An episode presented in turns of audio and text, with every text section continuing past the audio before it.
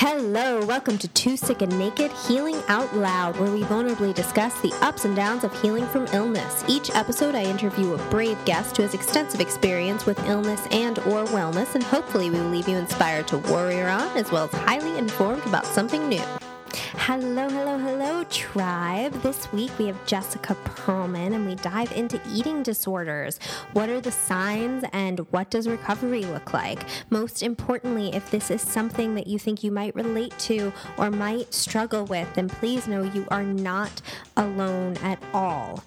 Um, we also dive into this niche topic of what it's like to have recovery from an eating disorder and how and have autoimmune disease at the same time, which promotes eating a very specific diet and how difficult that can be for some people. The challenge this week is daily meditation. For those of us who are not new to meditation, it's 20 minutes a day. So, oh my goodness, join me on my Instagram as I do this challenge at Shay Jackie and follow me on twosickandnaked.com. And please subscribe, rate, and review on iTunes and find this on any of your podcasting platforms. And I can't wait for you to hear this episode and get so much more information around eating disorders and recovery from them. All right, see you there. Hey guys, today I'm so excited to be speaking with Jessica Perlman here from here in California. Uh, she's an actor and a makeup artist, loves Pilates reformer classes and hot yoga. Hot and steamy. Hi, Jessica. Hi. Hi, everyone. Uh, so today we're talking about Jessica's um, got a lot of experience with with some illness and wellness, Sure and um, Jessica uh, has diagnoses of UCTD, which is on differentiated connective tissue disorder, Yeah. and Sjogren's. Am I pronouncing it right? That's how I always say it. Sjogren's. It could be that. To be honest, I've heard it a couple different ways. Sjogren's. Sjogren's. Sjogren's. Sjogren's. That's how. that probably is it. It's an autoimmune disease that I actually looked into that I thought I had for a while. And you guys look it up if you want to, but probably don't because Google can really send us down some Google can mess you up. can really mess you up. Um, but today, what we're really talking about and focusing on is um, eating disorders and recovering from eating disorders and what it's like to have an eating disorder and recovery from one while you know suffering from autoimmune diseases which really focus on diet as a treatment and Yep. and what that's like so i'm really excited about this topic um, and let's jump in Let's do it. Let's do it. So, eating disorders, there are so many myths about these For sure. these things. Now, I just want to say, I talk about this a lot, but um, you know, I definitely watched a dear friend almost die from an eating disorder um 12 13 years ago and it was my first um insight into just how deadly they are Yeah. I don't have a personal experience with them. Like, you know, I tried to be bulimic when I was a kid because I thought it was cool. And it didn't work out so well because I wasn't good at it. Um, I tried to be a cutter too. And like, I tried to like cut myself with a metal nail file and it didn't work out so well. like, so these are, that is my. I so relate, but. I'm like smiling because I so relate. Like, I really tried to be bulimic too for a really long time, and it just was like, I was just not great at it. Yeah, it's hard. It's hard. Kind of hard. and for this- some, it's not at all hard. Right. You know? And so this is a great place to start because I think one of the big myths is that eating disorder equals anorexia or bulimia. Oh, yeah. And that is not the case. Um, so will you tell us a little bit about how yours shows itself? Yeah, and first I just want to say that like I am no I am not a spokeswoman for eating disorder recovery. This is just me and my story. Um, you know, when I was in high school, I remember them pulling all first of all only women aside to and at the point anyone who identified as a woman aside to talk about anorexia and bulimia. And so i didn't identify with having an eating disorder because at that time i didn't identify with anorexia and bulimia. I also th- think it was fascinating that they pulled aside only women.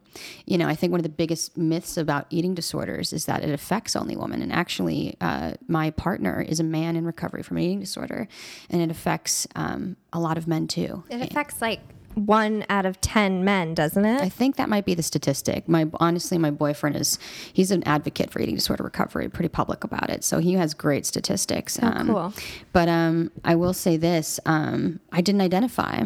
You know, however, I was on my first diet by the time I was in fifth grade. I grew up in a family where dieting was the norm, and uh, there was a lot of focus on body obsession and looking a certain way and eating a certain way, and. Uh, so I started obsessing about my body and the fact that it didn't look like anybody else when I was in third grade. And that led me to uh, restrict my food. And then that led to the binging, especially because there were a lot of foods that weren't allowed in my house. There were a lot of there was a lot of moralization put to food, like good food, bad girl, you know, good food, bad food, good girl, bad girl, that kind of stuff. And just thinking about it, and there was a lot of fat shaming happening in my household too, because a lot of my extended family members were overweight, and I just heard a lot. I just heard a lot of like fat shaming happening and uh, worth being associated with the way your body looked. So there's just a lot of um, do you think that, do you have a belief that eating disorders come from how one is raised or that they are just something some people are born with a predisposition to. You know, I think nature and nurture, it's complicated. Mm-hmm. I think it's a case by case thing. I know for me, there is addiction, alcoholism, lots of stuff that runs in my family, including autoimmune disease on my mom's side of the family. It's just like you're not a Weinstein unless you have an autoimmune disease. So, um, you know, I think a lot of you know genetics. I know you're just not a Weinstein unless you're sick as fuck. Mm. Um, nice. no, but I mean, we know now that genetics play a huge part, you know, in this. And then I think, you know, there's also how you're raised. And I think there's childhood trauma. And, you know, but what I think is fascinating about eating disorders is people look at recovery in a lot of different ways.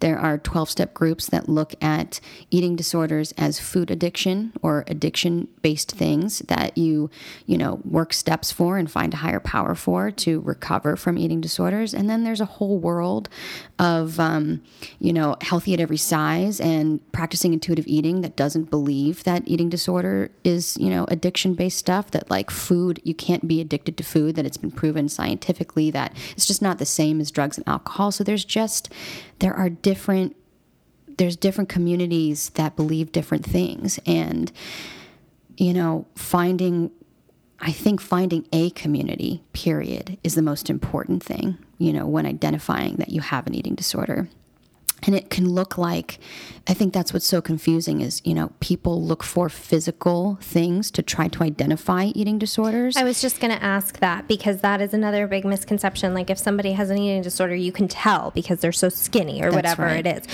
So how do you how does one identify an eating disorder? Will you take us there? Yeah it's um it's mental health it's it's an it's a mental illness. Tell me how you identified you had an eating disorder. For would... me, I think one of the biggest things that can uh, trigger starting to pick up on someone having an eating disorder is obsession, having to do with obsession.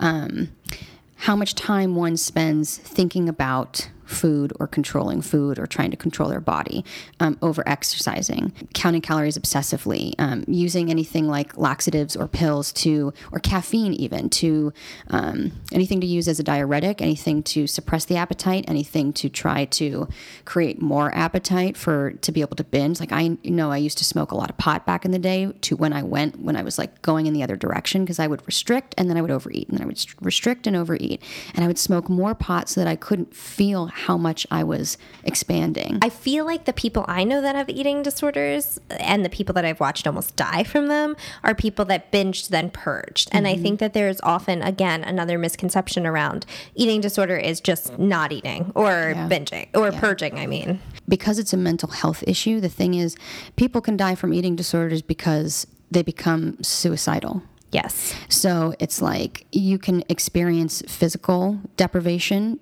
to a point that makes someone so sick that their body's wasting away.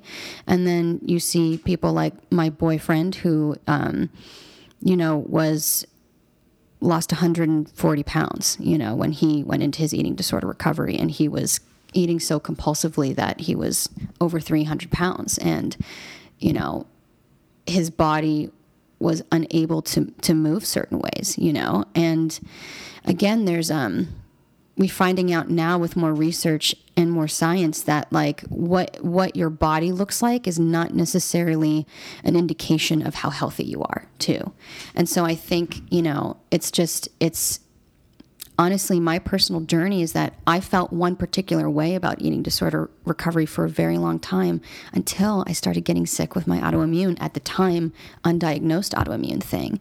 And then because all of a sudden having to look at my food and changing it became prominent, I was faced with um, parts of my eating disorder that I thought were recovered, that showed up out of nowhere. So I think the thing about eating disorder, eating disorder is eating disorders in general is that um, there's so many different manifestations of them and they can change and and morph into different things over time you know so things that i might not have struggled with you know as a teenager or even in college all of a sudden became very real for me in the last couple of years in recovery from eating from an eating disorder Right. So, what sent you? I mean, back to the original question that I got off track from. What sent you what made you realize that you had a problem and that you needed help in the first place?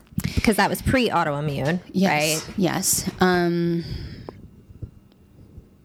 you know, I had gotten into a car accident and I was basically unable to move like the left side of my body for a couple months. I was doing physical rehabilitation and it was, you know, my a huge thing that I did was diet hard, restrict hard, and then just eat, eat, eat, eat, eat, and then diet hard, restrict hard, and eat, eat, eat, eat, eat. And I was in that period of I had been restricting, I'd been restricting, trying to change and fix and all that stuff. And then I got into this car accident. I couldn't move anymore. Not being able to move depresses me because I can't fix or control my body with exercise. And I just went on this like eating, emotional eating binge. And I woke up one morning and I looked out the window and it was just like I didn't have, I didn't want to kill myself, but I didn't want to be alive. And I didn't understand what the purpose of my life was for anymore. And I agreed to see a therapist by my parents' request. And, um, she suggested, you know, a 12 step program for for food recovery and I was extremely insulted you know, like uh, extremely, in, in, you know, insulted because, you know, that program, the name of the program has to do with overeating. And I was like, how dare you? You know, it was just so, again, there was so much shame associated with like, uh, that I eat too much, you know, that kind right. of a thing. Do you think, uh, I mean, besides growing up how you did, do you think some of that shame comes from the society we live oh, in? 100%. I mean, we live in a society that is obsessed with diet culture and obsessed with, um, you know, body image. And, you know, it, it, it's, it's, it's just extremely hard to, to develop a, healthful relationship to food that is not obsessive when everything around you is feeding you you better be on top of this. You better fix this. Yeah, I'm, I'm sure. And also what you said about healthy doesn't look a certain way. Right.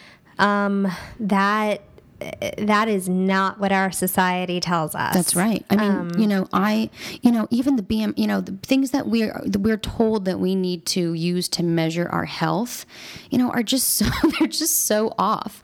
You know, for me, stepping on a scale is never a good idea. Mm. It's never a good idea because I will never see the right number. It will only trigger obsession for me. So, you know, that for me is not a great determination of my health. I even tell doctors when I go to their office, I was like, if you must weigh me, don't tell me. You know, I turn around. I just don't need to know because it's actually not an indicator of how healthy I am. They're doing blood work, they're doing all these other things that they can they can tell that I'm in a good place. Yeah, you know? I agree with you. And um, so that's an interesting point though, because if I get on a scale and I see a number, I don't get triggered into any sort of obsession whatsoever. That's incredible to me. Yeah. So right, because I mean that, but that's, but I think that's an, an important point because having an eating disorder, it is an addiction, right? Or it is some a, people some people so. some people think so. It is a disease. Some people think so. For sure. I don't think there's any question about it being a mental health issue. It's a mental health issue and some people don't have it. Yes. Like I you know, and I don't I don't have it. I don't I mean, I can be a little bit obsessed. I'm pretty obsessive about my food because I just love it so. Like, I love eating healthy so much and I love the food so much, but not But like I get on a scale, I see a number, and I'm like, cool. I don't think about it again. And you know, it's funny because there is an eating disorder called orthorexia, which is like, and I could, I might be, you know, totally wrong with this definition, but I'm pretty sure it has to do with like obsession with health food. And, Ah. and again, like taking it to like a psychologically dangerous level. Right, which is not where I am. Right. And and it's important to be able to determine that for yourself. Like what is the what is the fine line that you can cross to get into this? So I think it's important to identify some of those things. Like you can't look at your your weight and what are some of the other things that you know trigger your your disease Right, so or there's your certain- what I don't know what to call it No, for yeah, you. for me, yeah, mental like anything that's going to put me into a place of obsession. You know, um, for me, um, my eating disorder recovery today is about like gentleness and compassion. Whereas it used to come from a place of fear. I was so scared about making sure that I was in recovery for my eating disorder because I had lost basically a life to it. You know, I was non functioning in many ways, not showing up for myself in a full life in many ways because of it. Like life got real small and dark. yeah, there sounds like there's a lot of self-loathing. So much self-loathing. attached to attached to and it. and so much isolation just a ton of isolation you know a voice in the mind you know it's you know a lot of people talk about it like that voice you know you have a separate voice in your mind that is telling you um, okay if you eat this now you better do this later or like don't eat that don't eat that don't eat that and then you eat it anyway and and so today for me you know my eating disorder recovery is about gentleness, self-love and compassion. So for me, it's a it's a I make a contract with myself and it's about I don't diet no matter what. I don't diet because diets don't work for me. In fact, diets don't work for most people. There's usually a backlash to it. I think that's a confusing word for listeners because I think we use that word to mean a lot of different things. Like it mm. doesn't just mean restrict, it doesn't just mean anymore like go on a diet, lose weight, but like I eat the autoimmune diet or I eat the this diet or Right. that diet. But like you do have um, abstinence is what it do you call it abstinence like you do have foods that you stay away from right which me- some would consider a diet is that not For true me today, no. no oh you don't For me today, no. Okay. I know people in, you know, you know, just like um, recovering alcoholics and addicts have sobriety. I know people in twelve-step communities for eating disorders have something. It's basically food sobriety, but that that looks like what it's it's um it's different for every person in there because it's not as simple as you just don't drink or do drugs no matter what sure because manifestations are different for everybody. So some people have foods that they don't touch because it triggers obsessions, and some people that abstinence would kill them because they're such restrictors that they need to be able to like everything has to be possible. right so yours is Mine is I I my contract with myself is that you know what keeps me sane and and serene and in love with myself is that I don't diet and I say diet by I don't I don't pick any outside plan and go this is what I'm doing now. Even if it's like again like the autoimmune paleo diet. It doesn't work for me to go I'm jumping on that plan right because it triggers for me it's a mental it's it's hard it's i don't know how else to explain it except it triggers something in my brain that then becomes a restrictive thing and i no longer have a choice and it takes away the choice. And then if i'm doing that thing at some point there will be a backlash. And it's not a normal person's like oh this isn't working for me anymore. It's like fuck the world you know? It's like i've been Yeah. on this thing and i can't breathe. And then i'm going to go into full blown self-sabotage mode That's you know it's so interesting to listen to you talk about it because I can feel it, Yeah. like coming off of you, and I'm like, oh, definitely don't do that, definitely don't do that, you know. And it's like I don't have that reaction at all. I don't. Yeah. I don't even feel restricted. Yeah. which is like so. It's just important to see that it is like I do not have a predisposition or whatever Right. to cause that Right. obsession. Right. Um, and so you, so that's a great point. So you don't do an autoimmune protocol because that triggers something that will make you very sick, Right. Mentally. And the thing is, is that like again, when I go, so here just to finish, Yeah. I want to jump into that, but um, I don't calorie count. Um, I don't over exercise. So I have to be very cautious with my exercise. I need to exercise so that exercise helps my depression, it helps my anxiety, helps my chronic pain. Um, but I, I have to keep it to a certain point because once I over exercise, I trigger the body obsession. I start to go, ooh, look at me changing. Look at me. Oh, look what's happening here. Oh, I'm tightening and this and that. And it's a difference between, hey, I feel really good in my body. I feel confident. I feel powerful. Than we're going to start to change some shit, you know? And now I'm going to, and now once I look like this, then I'm going to get X, Y, and Z. It's that constant belief that, like, if I can fix this or change this or look this way or eat this way, I will fill in the blank. And that blank is just this void that nothing will ever fix you know like none of that stuff Yeah. ever fixes that Yeah. So know? what does what does exercise what does not over exercising look like? yeah Does that I mean, yeah, like what is an appropriate amount of exercise for you to do? Right. You know, it's funny because, you know, I even had a doctor telling me, you know, five days a week, you got to do 20 to 30 minutes of cardio to help with your depression and anxiety. And from an eating disorder perspective, I had to say, great. That's great information. And I can't put like uh, I can't put uh, a, a routine on it. You know, for me personally, I know that um, I I like to get to Pilates like two to three times a week. That's just what makes me feel good and strong. If it doesn't happen, it has to be okay. It just has to be okay if it doesn't happen. You know, um, I love to do cardio, I love to do dance class, but like I can't do more than an hour and a half of exercise a day. If I get Yeah. into that, then we're getting into like over exercising territory. Totally, and I would can't agree do with five that. to six. I can't do six to seven days a week. A lot of people are like six to seven weekdays a week. They're fully into their fitness and like, hey, that's awesome. Like more power to you. That will destroy me. You know, Totally. because if I because I am because it's me in a mirror and the rest of the world disappears.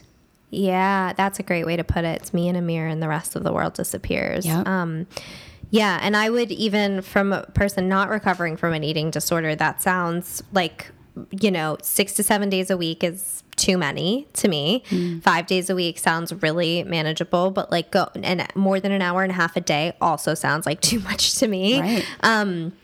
And you're right. It's like everyone is different. For me, that's too much. Like I feel my best when I work out four to five times a week, you know, 30 to 60 minutes a day. Totally. And um, yeah, and it's really important, like we always talk about with health and wellness, to, to balance, balance, balance, balance, balance. And That's the magic word. Yeah. For me, that doesn't come naturally. So it has been a long journey of really understanding deep in my bones what balance means, you know? And honestly, it's a one day at a time practice, you know? Right. I only know when I'm out of balance by tipping the scale, you know? right, right. And I think that's too why I'm such a huge proponent of um, writing, connecting, and meditation because for me, it's a practice of. I have to get, I have, it's a practice of really starting to become conscious of myself and trusting myself when I did, I couldn't trust myself for so long because I was doing things that were harming me, you know? So to be able to start putting your focus into learning how to trust yourself and building that trust because nobody else knows what's what's best for me than I do except for for so long I didn't so how do I cross into that territory where I'm becoming my own best advocate I have to learn who I am and it's an uncomfortable process um, but it's- Totally. it's so uncomfortable and I want to say too one of the parts of my contract with myself is that if I do overeat and let's be honest it's going to happen you know because I'm a person and I'm going to overeat sometimes.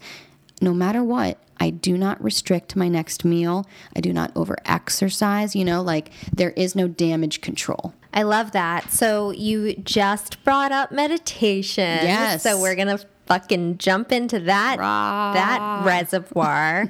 um, so Jessica's wonderful weekly challenge this week is to meditate daily, seven days. And Jackie's saying And- wonderful because she's like, oh my I'm God. shaking my head because I'm like, oh, why did I sign up to do these with you guys?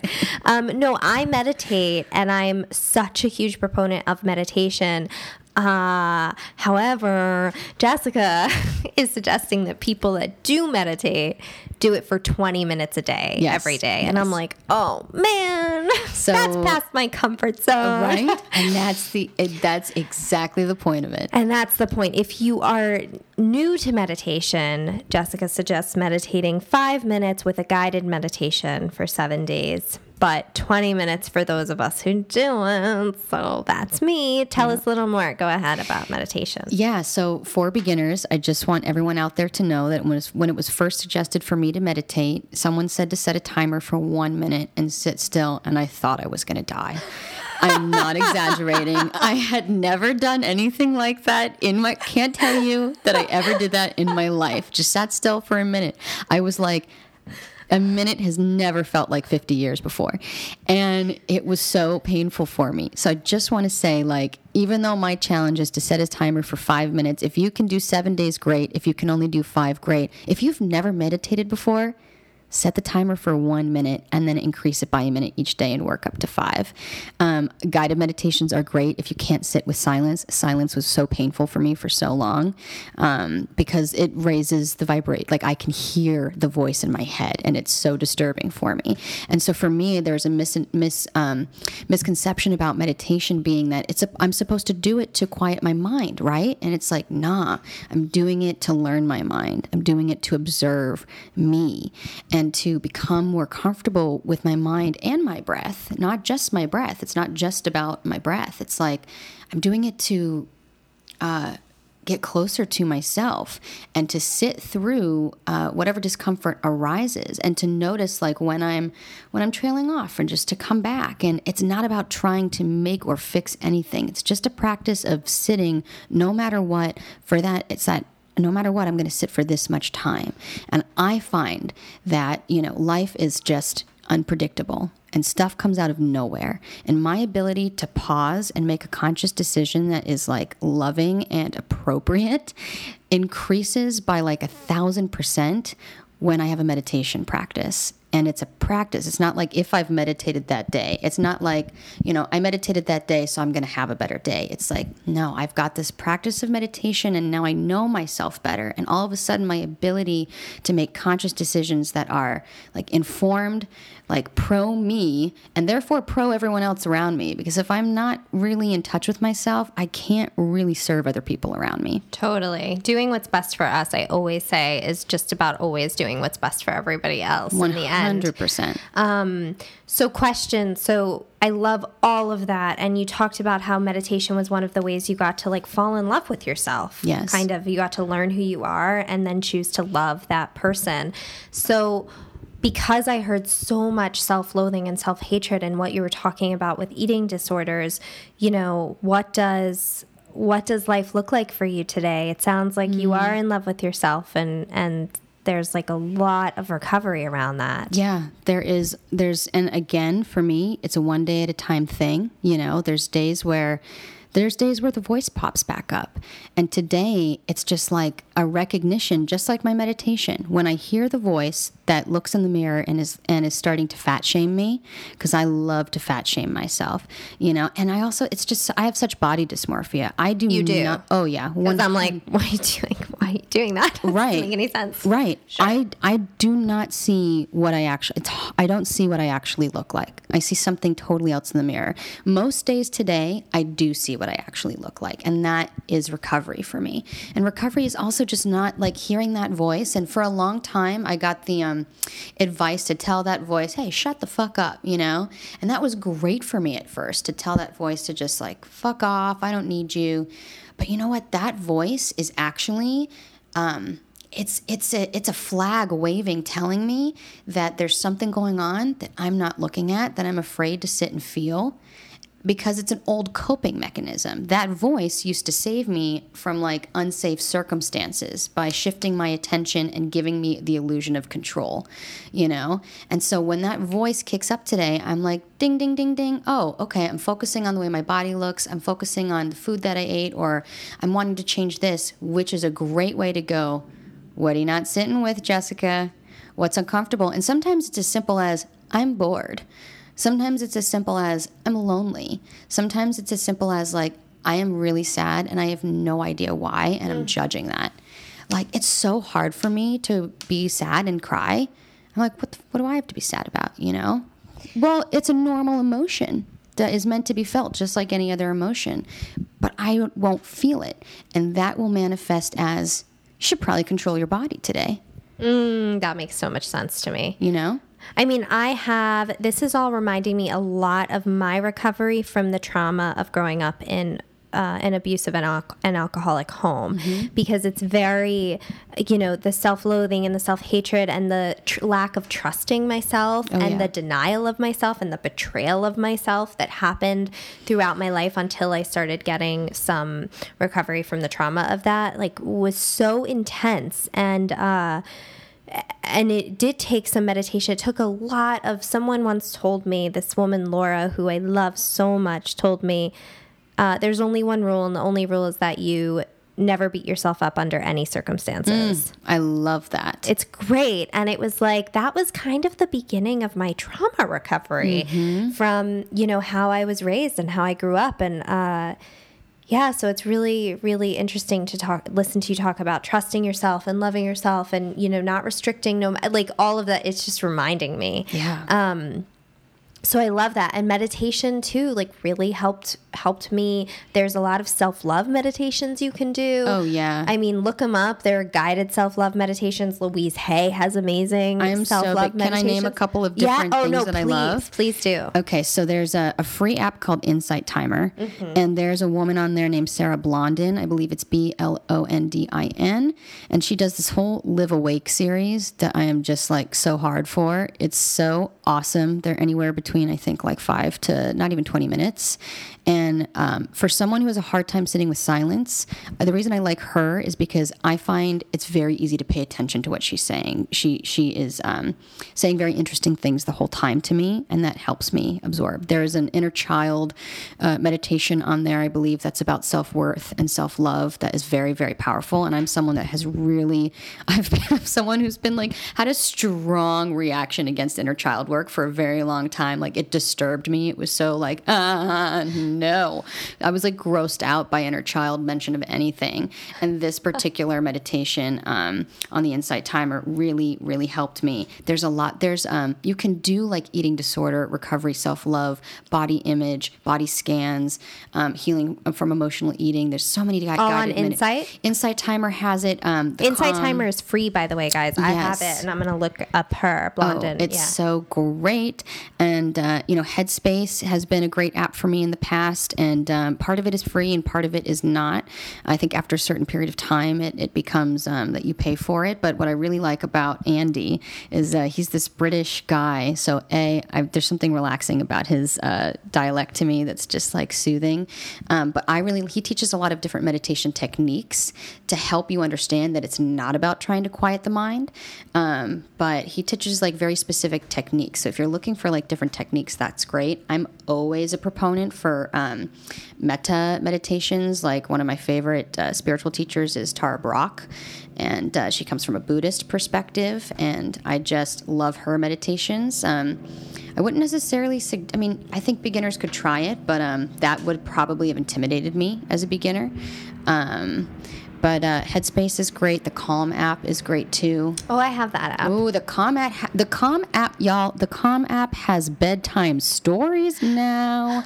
It's so funny because I used to do these meditations to help me sleep, and I kept saying to my boyfriend, like, I just want someone to read me a bedtime story. You know, I'm a 31 year old child here, and I'm like, I just want a bedtime story for real though. And then all of a sudden, they started having bedtime stories, and I'm like, this is awesome. You know, you don't even have to set a timer; it just That's reads you to sleep. Yep. I'm gonna totally check that out. Oh, I yeah. want bedtime stories It's too. great. And now they have like random people narrating it too. Like Bindi Irwin is narrating like one about like a like a kangaroo in the outback or something like that. And like I think I was listening to like I was I'm a Disney geek, so I saw Sleeping Beauty was on there and I was like, "Oh, Sleeping Beauty." And then it was like, "Hi, my name is Nick Viall. You might know me from The Bachelor." And I was like, "What? what is happening?" Who is reading me to sleep right now? Sleeping Beauty of all things. I mean, The Bachelor reading hashtag- Sleeping Beauty. Inappropriate? I don't know. Like, I don't love know. that. That's awesome. Okay, yeah, that's that's really good stuff. So let's move on quickly to the autoimmune, how the eating, uh, you know, the quote unquote diets affect you with autoimmune disease. Do you? I bet people suggest to you all the time dietary restrictions. 100%. And so, and I, I mean, if I didn't know that you had an eating disorder and you came to me and said, like, you know, I have autoimmune disease, I'd be like, cool, cut out gluten, cut out this, cut out dairy, cut out, rah, rah, rah. and that doesn't work for you. That would be so dangerous for me. Dangerous Yes. for you. So, what, um, so what, what do you do? How do you eat for your health, um, your physical health today? Yeah. Does it differ? So, first, I want to say that I do have friends who are in eating disorder recovery who do do the autoimmune, uh, autoimmune paleo diet. And I just have to say, because eating disorder recovery looks different for different people, again, that doesn't trigger them. For me, it's like it's just it's it's just like what color do you have? You know what i Right. mean? And so for me it's dangerous. But i have a nutritionist who is so awesome and she specializes in eating disorder recovery. And um, what's amazing is we make contracts together. Like it just has to be conscious. So for me i really had to be dive a little bit deeper and instead of assuming that i needed to jump right on the autoimmune paleo bandwagon we have entered the territory of like very safely testing. And it's a it's a slow process. It's like not too many things at once because I can't overload the brain and I need to consciously be able to process how I'm doing with my eating disorder recovery as I'm moving into food allergy testing. Because 100% I do have food allergies. And you know eating certain foods uh, trigger certain reactions to me and definitely do not support decreasing inflammation. So it's it has had to be just a very gentle, conscious process of working with a professional and one thing at a time. You know, finding out okay, how do I feel when I eat this food? And then at the end of the day, I still have to be able to eat it. I have to hmm. tell myself, you can eat that. Right. You 100% can eat that. Right. And this is how you feel when you eat it. So it has to become so conscious that I'm moving my brain mentally into the territory of, I really want to take care of my body and I don't want my body to hurt. So, how does it feel when I eat this food? And then for me to be able to tell myself, you can eat that food. And sometimes it's about eating that food a couple different times and not feeling great till uh, till naturally on my own, my brain and my body align and go, we actually don't want that anymore. That's absolutely true. And you need self love in order to have that practice, which Yes. is like, you know, really at the root of recovering from any illness. You, ha- you know, it's digging down to the part of you that loves yourself. Yes. And you, um, same for me, is like the reason I don't eat certain things is because it doesn't make me feel good. And I love my body and I want to feel the best I can. Totally. Um, and so I think that's that's a really really important uh, point. And I love that you're doing it slowly and with a professional and intentionally. And Yep. a lot of times when we're sick, we have this, uh, or I did, and I meet a lot of people who do have this um, response to change everything at once, fix it now, fix it now. Go on Google, do whatever Google suggests, and just like do an overhaul of your life.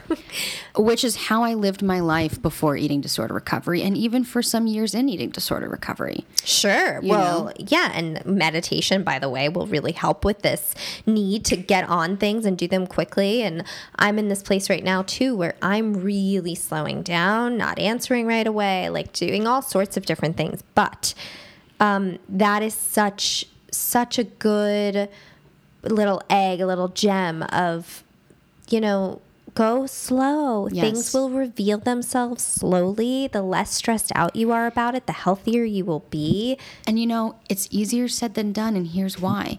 I don't know about you if you relate to this, but you know, I was sick for so long before discovering what was happening. Not talking about my eating disorder, talking about my autoimmune disease.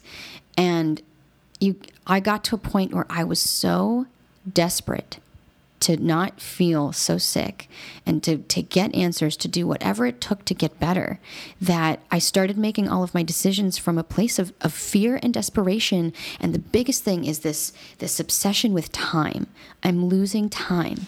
I'm losing my my life. I'm losing my life. Like I'm losing time where I'm supposed to be doing. I'm not supposed to be sick right now. I'm 29. I'm supposed to be doing this and this and this. So yes, jump on the autoimmune paleo. Jump on the testing. Do all of this at once. Chelation, vitamin drips, all the different things, and that just made me cuckoo you know? Yep. And Been so, there. yeah. And so, and I think that's something too is like, even before we know that something is or isn't working, we're on to the next thing. It's this thing of like, I am so powerless over what's happening with my body that I'm going to do everything I can have control over now. And what ends up happening is we burn out so fast and we then we can't even tell what's what's helping what And that's the biggest. I mean, yes, we burn out so fast and we're exhausted and we're like a mess and a puddle on the floor at that point. Yeah. But also, that is the biggest thing. Like, you have no idea what's, worked. what's, what's helping You're just like, oh, I did everything at once. So I guess I'm going to have to start all over to find out what's helping. And Right. it's like, which is if you're in recovery for an eating disorder, if there's like, let's just say there's 10 different things you can do to start getting better, and one of them is changing your diet. As someone in recovery for an eating disorder, I'm going to go, I might try the nine other things before I start changing my diet right. because I have a fucking eating disorder. You know what I mean? Right. So, like, if that might potentially mess with my mental health while I'm finding out that I'm totally cognitively impaired and blacking out in public right now because of my brain fog and my fatigue and all this other stuff, I'm going to maybe look at myself holistically and not mess with the element that has taken me so long to like get recovery from and try some other areas first before I can maybe, and then I can get my footing on the ground, you know, get some support there and then enter that tor- territory when I'm in a better place mentally. you know? Totally, and I can relate to that with um, CBD and mar- and medical marijuana. Yeah. I have, I don't, um, I haven't had a drink or a drug in in 12 years actually and so when the CBD oil thing and the medical marijuana thing kind of boomed right which is happening right now uh so many people suggested I use it and um it's not that I'm against it. Like I'm not like you're saying you're not against people in eating disorder recovery using the autoimmune paleo Not at diet. all. I'm not against people that don't drink or use drugs fucking smoking medical marijuana. Like go for it. Do your thing. I don't care. But really it doesn't feel like the thing I need to be doing. and so I have consistently kind of been like, yeah, I get a no. I just get a no. Like I'm going to I'm going to keep doing all these other things that are being suggested to me But before how do I do you that. know? You just said I get a no. Yeah. Because of that mean? meditation. Right. Meditation has ta- given me my yes and my no. Like Right. I know what intuitively I'm going toward. And also, illness gave me that. Mm. Being sick and listening to my body on a daily basis has given me the opportunity to say, my body wants that. My body doesn't want that. And I never wanted to be a person that had that intel that emotional intelligence. Like I was cool just Not knowing, like, not knowing and just like going on. Get sick antibiotics. Going on. Yeah, totally. So anyway, I so yeah, I'm very in touch with my my yes and my no, and with medical marijuana and cannabis and CBD oil, I just I get a no. yeah. Um, and it's just a matter of doing everything else first that isn't gonna fuck with my with my like abstinence from from drugs and alcohol. Right. Because if that gets fucked with, I'm fucked. right. So is everyone around me. Right. Um, so anyway, that's that's really really great. So do doctors, you know, suggest how do you feel when people say to you like you need to be gluten free Yeah. that don't know your story? you know, for, you know, last year was a whole different year than this year. And I just have to say, everything I'm saying now is coming from a place of like, I figured out what didn't work last year and things got real dangerous real fast. You know, I was desperate. I was so sick. I was barely functioning. And I jumped, I did jump on the train of, um, you know, uh, I had a functional uh, medicine practitioner at the time who did a Cyrex test, which is one of the very popular tests right now that functional medicine practitioners are using to identify um, how your body's reacting specifically to foods. I think it's the Cyrex Array 10. And uh, my response was like, it was showing, I was practically reacting to every food there is. And uh, she put me on a very restricted diet of like basically eight to 10 foods. I was only able to eat eight to ten foods. Jesus. And at that time, I didn't wasn't working with a nutritionist who specialized in eating disorders.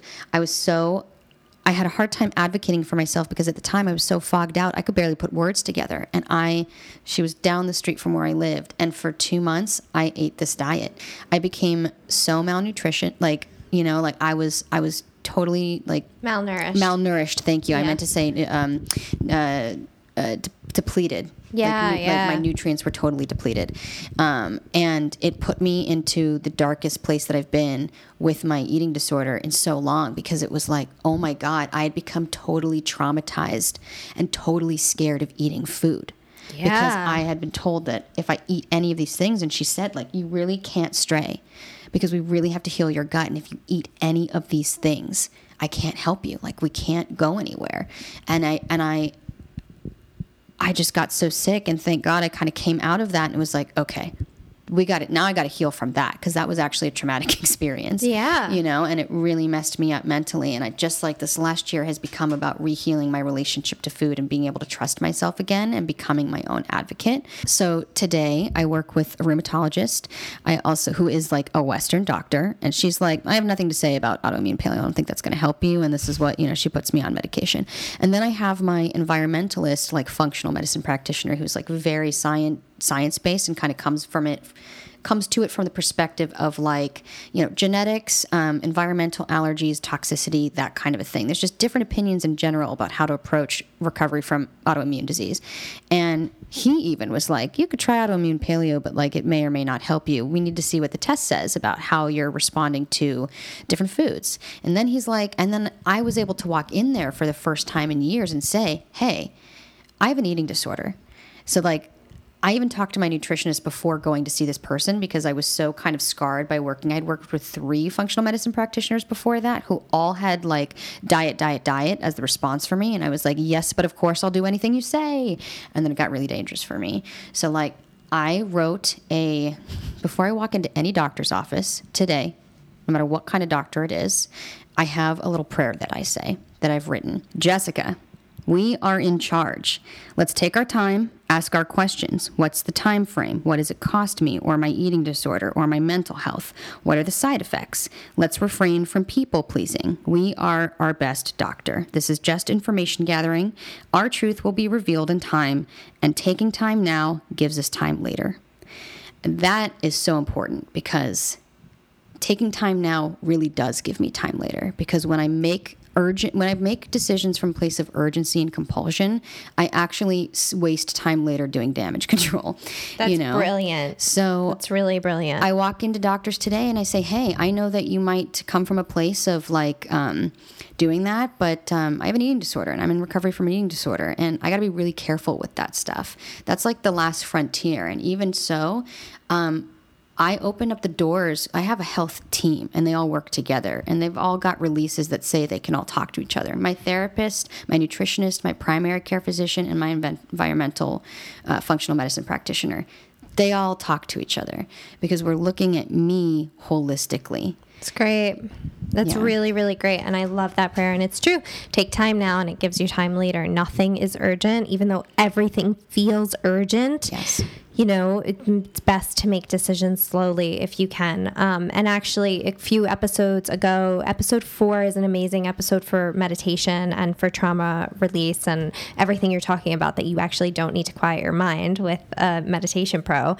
Um, and then there's another episode on uh, navigating a cancer diagnosis where uh, my uh, Alina Furman, who really healed herself from breast cancer, did it so slowly and it and so intentionally and strategically and really that. took her time and it was like you know that feels like um, you need to make a decision immediately and she did not and she's totally better today so it's like It's so important for me. I don't know about any of the listeners out there, but I need to hear evidence that that's actually true. Me Because too. I would be sitting at home being like, bullshit, Me too. you know? I started to get better when I slowed down. Yeah. That's absolutely 100% true for me. When I slowed the fuck down Yep. and became really intentional about my actions, that's when I started to get better. When I got patient Yes. and when I fucking surrendered. Yeah. Um, not easy. Easier said than done. Right. Right? Usually I get there after going through a real dark time.